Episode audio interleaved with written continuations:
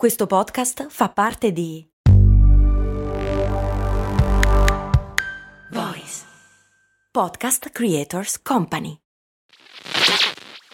Questo ascolto è supportato da MD Supermercati Convenienti. Non so se avete notato anche voi, ma negli ultimi anni fare la spesa è diventato sempre più difficile. Nei decenni passati era quasi un rito familiare. Oggi ci dobbiamo destreggiare tra mille impegni e in più dobbiamo stare attenti al prezzo e alla qualità. Per fortuna però c'è MD che al prezzo conveniente associa anche la qualità dei prodotti.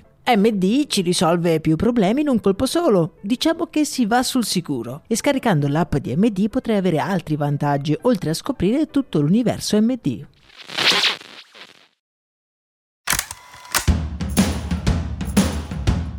Bentornati miei cari e miei cari, io sono Max Corona e vi do il benvenuto in questo episodio in cui andremo ad analizzare e a capire in generale un settore, quello delle proteine vegetali, in netta crescita.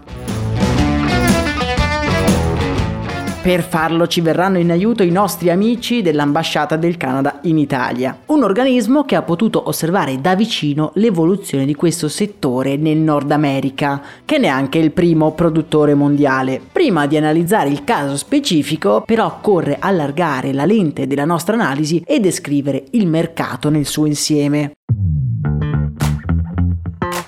Nell'ultimo decennio l'interesse per tutti quegli alimenti a base vegetale è letteralmente esploso, non solo in Italia, ma un po' in tutto il mondo occidentale. Il termine plant-based si riferisce a tutti quei prodotti alimentari realizzati a base esclusivamente vegetale, senza quindi l'utilizzo di proteine animali. Il termine viene coniato per la prima volta nel 1980, ma non è emerso seriamente sulla scena mondiale fino al 2015. I dati del Mintel Global New Product Database evidenziano l'entità di tale crescita. Tra il 2015 e il 2021 il numero di nuovi beni di consumo confezionati lanciati sul mercato con il claim a base vegetale è cresciuto di quasi il 700% e ha rappresentato il 12% di tutti i nuovi prodotti della grande distribuzione. La domanda sorge un po' spontanea, ma da cosa è dovuto questo incredibile interesse collettivo?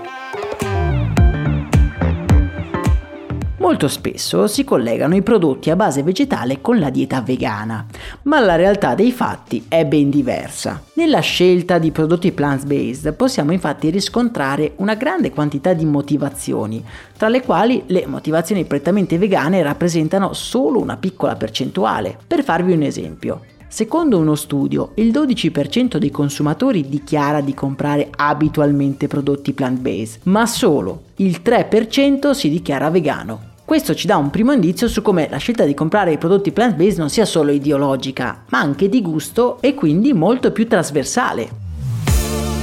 Generalmente le proteine vegetali sono più leggere e digeribili rispetto a quelle animali, senza contare una sempre maggiore consapevolezza sia del trattamento riservato agli animali, sia riguardo all'impatto ambientale degli allevamenti intensivi. Nell'immaginario comune, inoltre, un'alimentazione prettamente vegetale è associata molto spesso all'idea di benessere e di natura. L'Italia è uno degli stati in cui si consumano più proteine vegetali al mondo.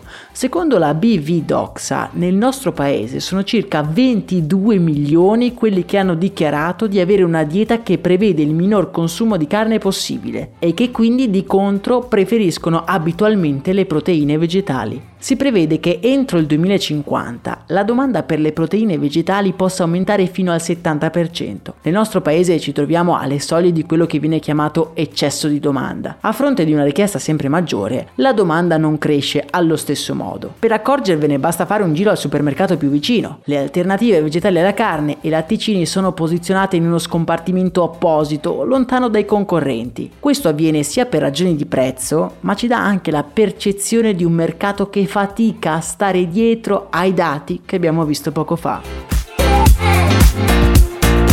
Come dicevamo in apertura, lo Stato che più di tutti nella storia ha puntato su questo nuovo settore è indubbiamente il Canada, sempre lui. Vista la conformazione del territorio, il Canada storicamente è uno stato in cui si è investito molto nell'agricoltura. Le praterie canadesi si prestano non solo alla produzione agricola, ma in particolare a quella di proteine vegetali. Ma come mai questo? Le aree sconfinate adibite alla produzione di legumi e di vegetali rappresentano la perfetta materia prima per questi prodotti che si uniscono poi ad un livello tecnologico all'avanguardia. Le grandi multinazionali sono attratte sia dalla grande specializzazione della manodopera sia dalla grande abbondanza di materia prima. Da non sottovalutare anche il forte utilizzo di energia pulita degli impianti di produzione, che li rende appetibili per tutti quei brand che fanno della salvaguardia ambientale uno dei propri cardini. Da non dimenticare poi anche la presenza del cosiddetto super cluster, se vi ricordate ne abbiamo già parlato, dedicato alle proteine vegetali, ovvero un'iniziativa dedicata alle collaborazioni sul tema tra università, governo e industrie, allo scopo di favorire l'innovazione.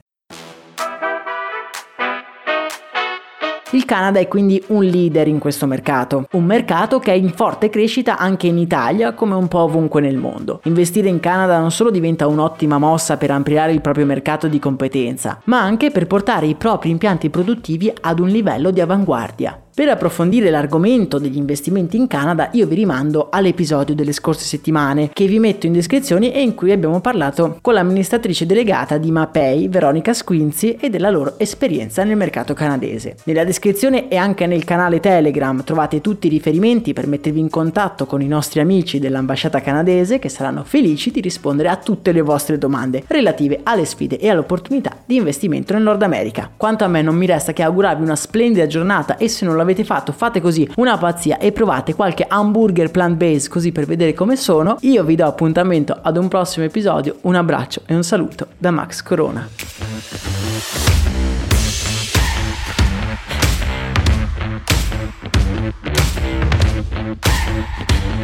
Thank